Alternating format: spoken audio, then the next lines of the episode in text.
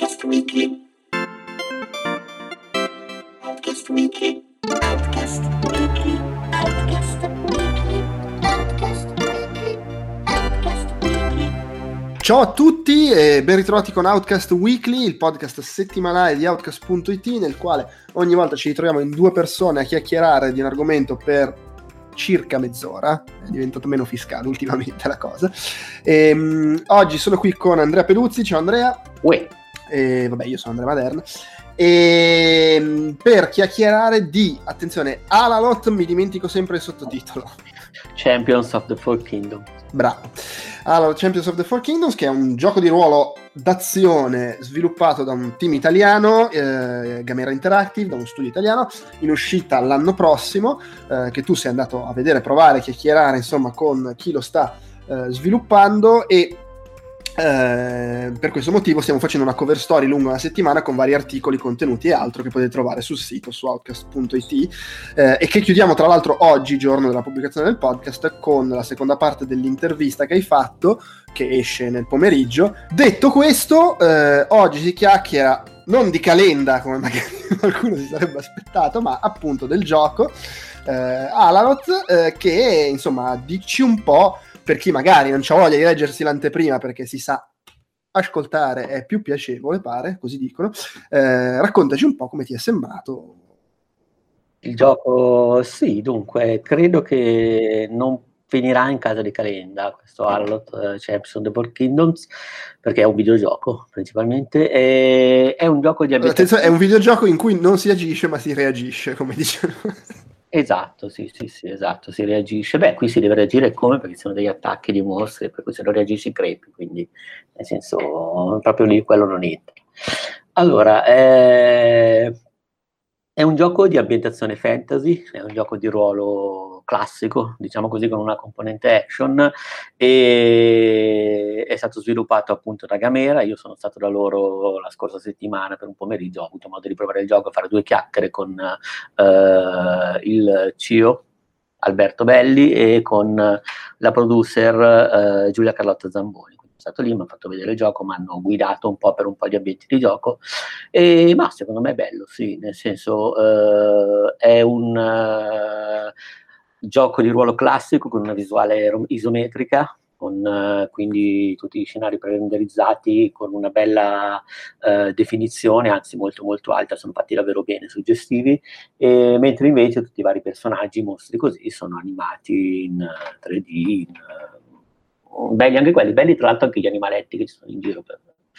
uh, per i mondi. Comunque Insomma, la fauna ti ha convinto. Sì, sì, sì, ma guarda, carinissimi. Però, vabbè, al di là di quello è un gioco di ruolo classico che, beh, si ispira a Ultima, Baldur's Gate, Dungeons and Dragons, Tolkien naturalmente, ma eh, c'è anche un po' di Game of Thrones, nel senso che in questo gioco è possibile scegliere la propria famiglia, lo stemma, il motto della famiglia, proprio come, non so, i Lannister o quelle robe lì, per cui c'è anche questa variante moderna. C'è... Ma trombano come in Game of Thrones? Come? Trombano come in Game of Thrones. Guarda, io quello dipende da Avellone, che tra l'altro appunto coinvolto nello sviluppo, ha curato tutta la parte di storia, lore, eh, tutta la mitologia, tra l'altro eh, pare che abbia già scritto tipo 3000 anni di mitologia adesso. In effetti erano pieni di fogli, plichi, immagino scritti da Avellone, comunque si è preso benissimo, ha creato proprio le basi di questo mondo, ma anche perché in effetti eh, l'obiettivo dello studio sarebbe quella sul medio-lungo periodo di creare proprio una, una, IP, per cui loro dicono adesso abbiamo gettato proprio le basi, nel senso che ha detto che Cavellone ha scritto proprio una, cosmogonia, una cosmogonia complessa, anche basata sul parricidio, così ispirata eh, alla mitologia norrena, all'antica Grecia, cioè comunque deve essere che ci ha preso benissimo comunque su sta cosa, e loro hanno praticamente una base mitologica che possono ampliare per, negli anni a venire, auspicabilmente. Eh, come si dice, però diciamo al di là di questi riferimenti a livello di gameplay forse più, la reference più grossa è Moonstone eh, che è praticamente un gioco per Amiga, un gioco di ruolo per Amiga dove tra l'altro lo abbiamo, abbiamo, è sul sito, trovate diciamo, la descrizione del gioco, una, un ospizio, è praticamente un gioco degli anni 90, credo del 91 se non sbaglio, eh, dove praticamente ci sono quattro cavalieri che eh, si contendono dei, degli artefatti magici, dei pezzi di artefatti magici lungo quattro regni e alla fine, quando li hanno raccolti tutti, uno di loro, cioè quello eventualmente gestito dal, dal, giocatore o dai giocatori, perché in effetti si poteva giocare in quattro, può raggiungere diciamo, l'endgame nel regno centrale. Ecco, eh, Alalot praticamente riprende questa meccanica, nel senso che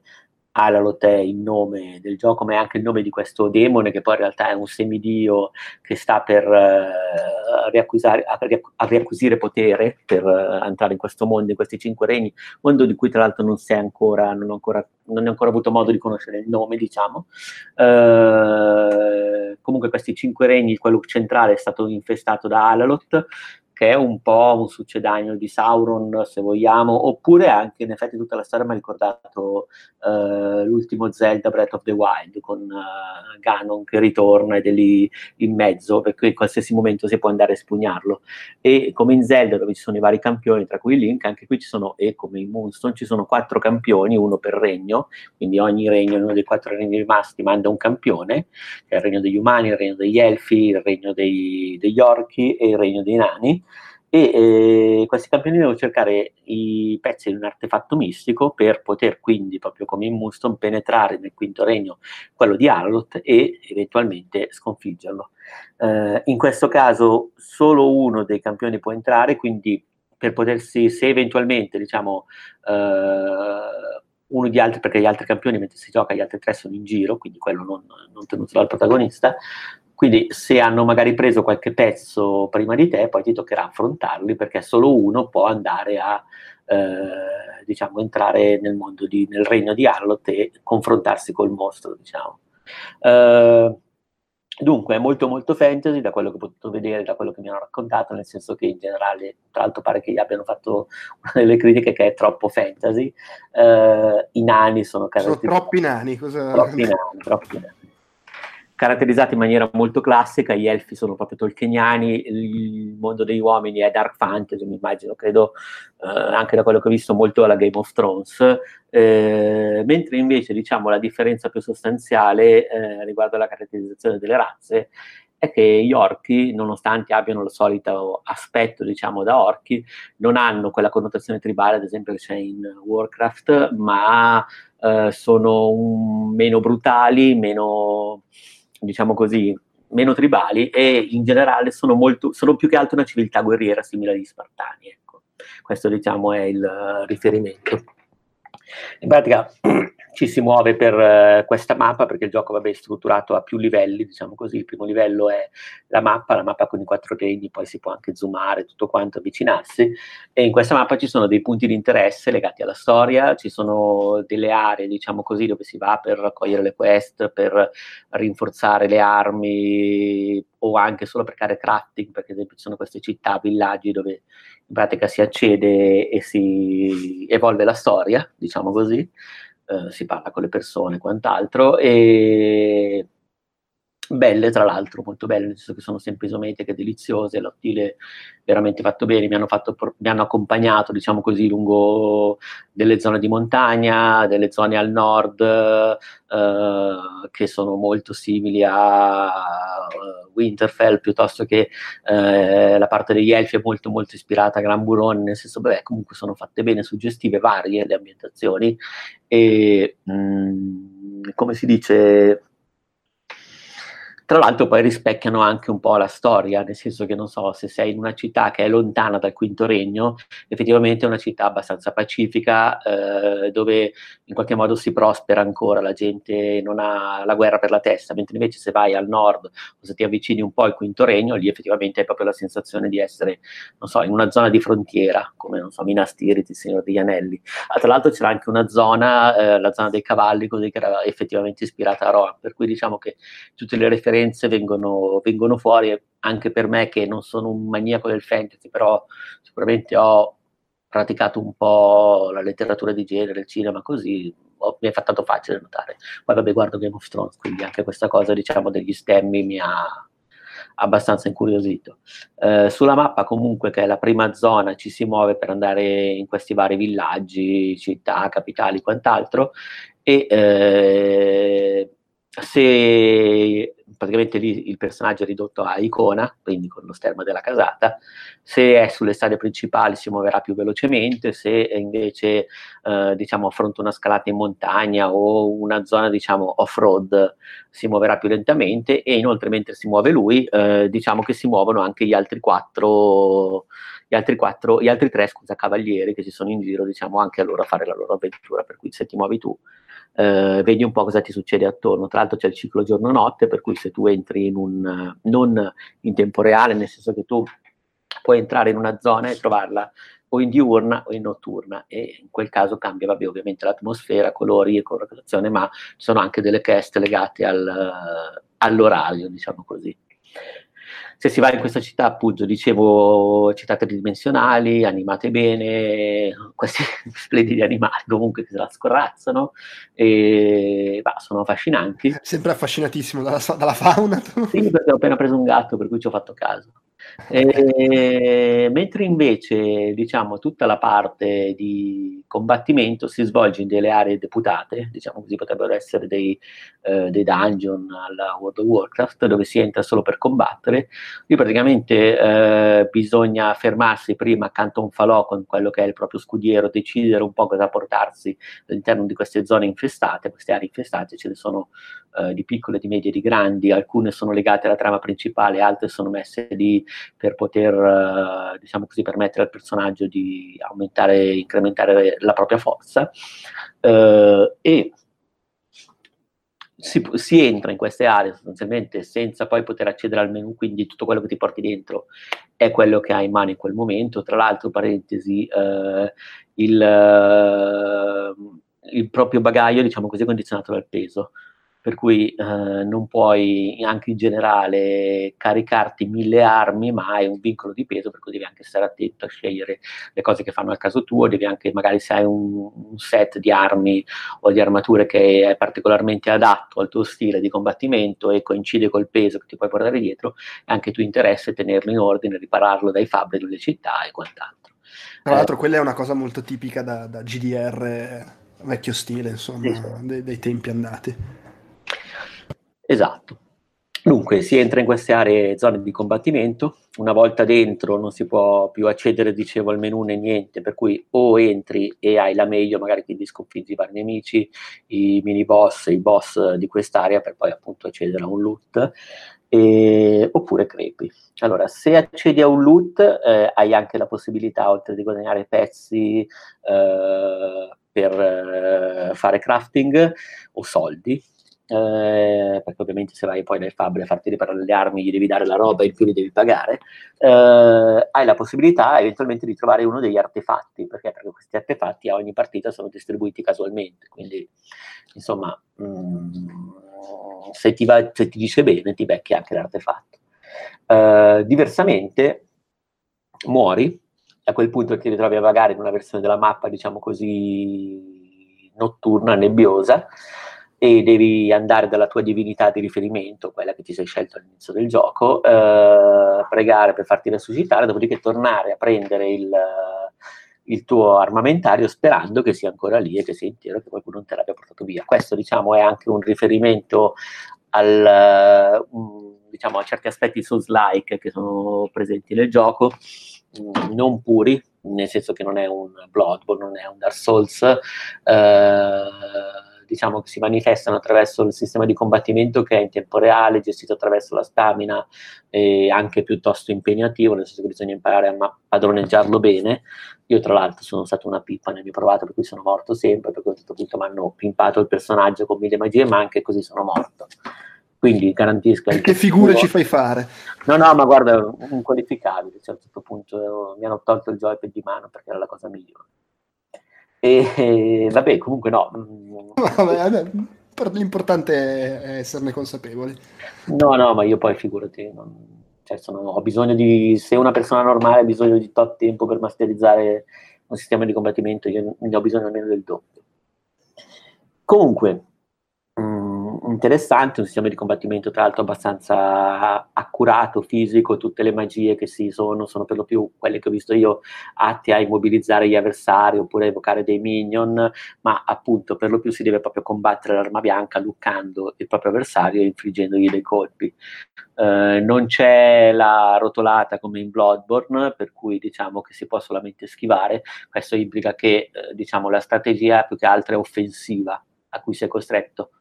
e anche tra l'altro gli altri tre che, campioni che sono in giro sono dei guerrieri, quindi in generale comunque è proprio un gioco basato sull'attacco. Uh, ci sono appunto diciamo delle magie, queste magie, delle magie o potenziamenti che non sono legati a un sistema di livellamento classico, questa forse è la cosa che lo distingue dai giochi di ruolo più classici, quindi non si livella il personaggio ma a prendere dei punti, diciamo così, e poteri legati alle professioni, alle arti, diciamo. Adesso non, non ricordo esattamente eh, quali siano, però sì, ci sono tot professioni e ciascuna professione è versata su una strada, diciamo così, per cui c'è la strada magari del, delle armi, la strada della magia, la strada, diciamo, della santità, ecco, e cose di questo tipo. Quindi, insomma, niente livellamenti, ma semmai potenziamento del, degli armamenti e poteri, diciamo così, legati a queste discipline. Uh, I mostri sono animati bene, carini anche il personaggio e tutto quanto. Ripeto, si gioca soprattutto in attacco, quindi non, io che per esempio un'altra cosa sono abituato a, a giocare molto di schivata, cioè a, a, scappare e combattere da lontano. Tra l'altro, io quando ho avuto modo di giocare a World of Warcraft ero un, uh, un warlock per cui proprio per definizione combattevo da lontano perché sono un cagasotto. Quindi diciamo questo gioco mi ha messo in difficoltà anche per questo punto di vista. Ottimo. Cioè, io mi metto da lontano e maledico di solito quando ho questo tipo di esperienze e lascio che ci vadano avanti i paladini a fare il lavoro sporco, invece in questo caso non potevo o comunque diciamo con la build che mi è stata messa a disposizione non potevo. Eh, comunque no, interessante, belle anche le sezioni di combattimento, effettivamente sembrano impegnative, il gioco ha un po' quel, quell'area del gioco Obsidian, alla Pillars of Eternity, come per descrivere principalmente l'aspetto. Le musiche pure sono abbastanza carine, insomma, quello che ho trovato è per quella che è, diciamo, la mia, ovviamente poi bisognerà vedere come si integra tutto con la storia, con l'ore, su cui effettivamente insistono molto, bisognerà vedere come sarà il ritmo sul medio periodo, bisognerà vedere se il sistema alla Moonstone è ancora efficace, cioè o è in grado diciamo, di dire qualcosa al giorno d'oggi declinato in questo modo, però diciamo che quello che ho visto, diciamo soprattutto gli asset, eh, mi sono sembrati davvero ben fatti e con dietro delle, delle idee carine comunque. Tra l'altro, ecco, un'altra cosa è il, mm, il fatto, diciamo, di scegliere il clan. All'inizio si sceglie tra dei clan precostituiti, però dalla seconda run e col fatto che eh, gli artefatti vengono spostati a ogni partita Uh, viene premiata la rigiocabilità, per cui magari appunto anche il fatto di scegliere di non livellare il personaggio, ma di dargli la possibilità di creare delle build anche abbastanza snelle è anche fatto, pensato per poter far sperimentare diciamo più modalità di gioco al, all'utente e in generale diciamo dopo alla seconda run uno può scegliere proprio il proprio clan per cui sceglie essere il primo del suo nome diciamo così per cui essere Uh, ti fai lo stemma, te lo disegni, ti scegli il motto, insomma, fai tutto, ti crei proprio la tua, la tua dinastia, ecco. Dunque, vediamo se c'è qualcos'altro che veniva in mente. Beh, sì, ci sarà una modalità arena PvP, però su quella stanno ancora lavorando. Uh, il gioco è a un buon livello di sviluppo, nel senso che è stato già scritto tutto, però da questo punto in avanti loro stanno inserendo proprio i contenuti, quindi immagino che sarà nel 2009 anche per questo motivo, però sostanzialmente è già stato progettato perché hanno anche lavorato molto in pre-produzione, credo per un paio d'anni, per cui diciamo che l'hanno ben definito prima di metterci mano. Uh, uscirà per uh, Xbox One, PC e da quello che leggo PlayStation 4, al momento uh, in, auto, in self-publishing, però in realtà ufficiosamente credo che abbiano già qualcosa per le mani comunque si stiano muovendo per avere un publisher, quelli di Gamera, e, ma non so se mi viene in mente qualcos'altro da dire. Mm ah sì, ecco, una cosa carina è che praticamente oltre al, a doversi confrontare con Alalot, con i suoi mostri e anche con gli altri tre cavalieri, diciamo così, gli altri tre campioni, nel gioco è presente un, proprio una setta, uh, The Spectral Circle, uh, di persone che pensano che l'arrivo di questo Alalot sia inevitabile eh, che anzi potrebbe avere, diciamo, dei, dare dei benefici al mondo, quindi una, una questione di rinnovamento, eh, e loro fanno di tutto per accelerare l'arrivo di questo Harlot. Quindi deve, il giocatore se la deve vedere sia a livello di cast che di combattimento anche con questa setta. Ok. E, uh, mi sembra sia tutto, ecco, non, non, non, non, credo di aver dimenticato nulla, diciamo così, per fare più che altro una panoramica sul gioco. No, no, vabbè, chiaro. Ma, ma in ogni caso, insomma, per chi vuole approfondire, direi che i contenuti sul sito non mancano. Sì, sì, sì, infatti, adesso ho pubblicato l'altro giorno un'intervista dedicata al gioco, eh, oggi appunto sarà la seconda parte che sarà invece un'intervista dedicata proprio allo studio, al metodo di lavoro, tra l'altro eh, hanno anche altri giochi in uscita, eh, ho avuto modo anche di provarne uno per un pochino che si chiama Stuck in a Pig, che è un uh, action adventure platform, puzzle platform uh, molto molto carino da vedere. Ed è stato tra l'altro realizzato in uh, coproduzione con lo studio, oddio adesso non mi viene il nome, erano quelli di Wardrobe dell'avventura grafica, tra l'altro è recensita su Outcast e quindi anche questo gioco è, è molto carino, tra l'altro un gioco all'apparenza molto cutie, però mh, che pare abbia, diciamo così, dei risvolti misteriosi. Ok, va bene. Eh, vabbè, direi che quel che c'era da dire è stato detto. Eh, io, oltre a rimandarvi appunto al resto della cover story sul sito e alla nuova cover story che comincia domani, eh, vi rimando alla prossima settimana con Outcast Weekly. Abbiamo un programma fitto, a meno che saltino fuori cose più interessanti. Abbiamo già, eh, come dire, deciso di cosa parleremo nei, nei, prossimi tre episodi, niente meno, che è tipo un miracolo. Di solito siamo al martedì che oddio oddio che cosa facciamo. E lo segnalo più che altro per dire che l'episodio di fine mese, se appunto non si inserirà altro, sarà dedicato alla posta del cuore di Quedex, eh, Davide Giunivi, il nostro eh, fissato di, di PC hardware, quindi se magari qualcuno ci ascolta e volesse aggiungere al già corposo quantitativo di domande che gli sono state poste nel gruppo su Facebook, può farlo, potete scriverci a podcast.it, eh, potete usare il, il, modulo dei contatti che sta sul sito e potete venire nel gruppo su Facebook, ci trovate come Outcast Live, per, per fare domande, magari cercate la, la, discussione in cui hanno state fatte, suppongo che cercando, non so, Quedex, posta, domande, qualcosa del genere, la trovate, e così poi a, a, fine, a fine mese risponderà ai vostri dubbi esistenziali o anche alle vostre prese per il culo per questo povero PCista. Per oggi è tutto. Eh, ciao Andrea, ciao a tutti. Ciao.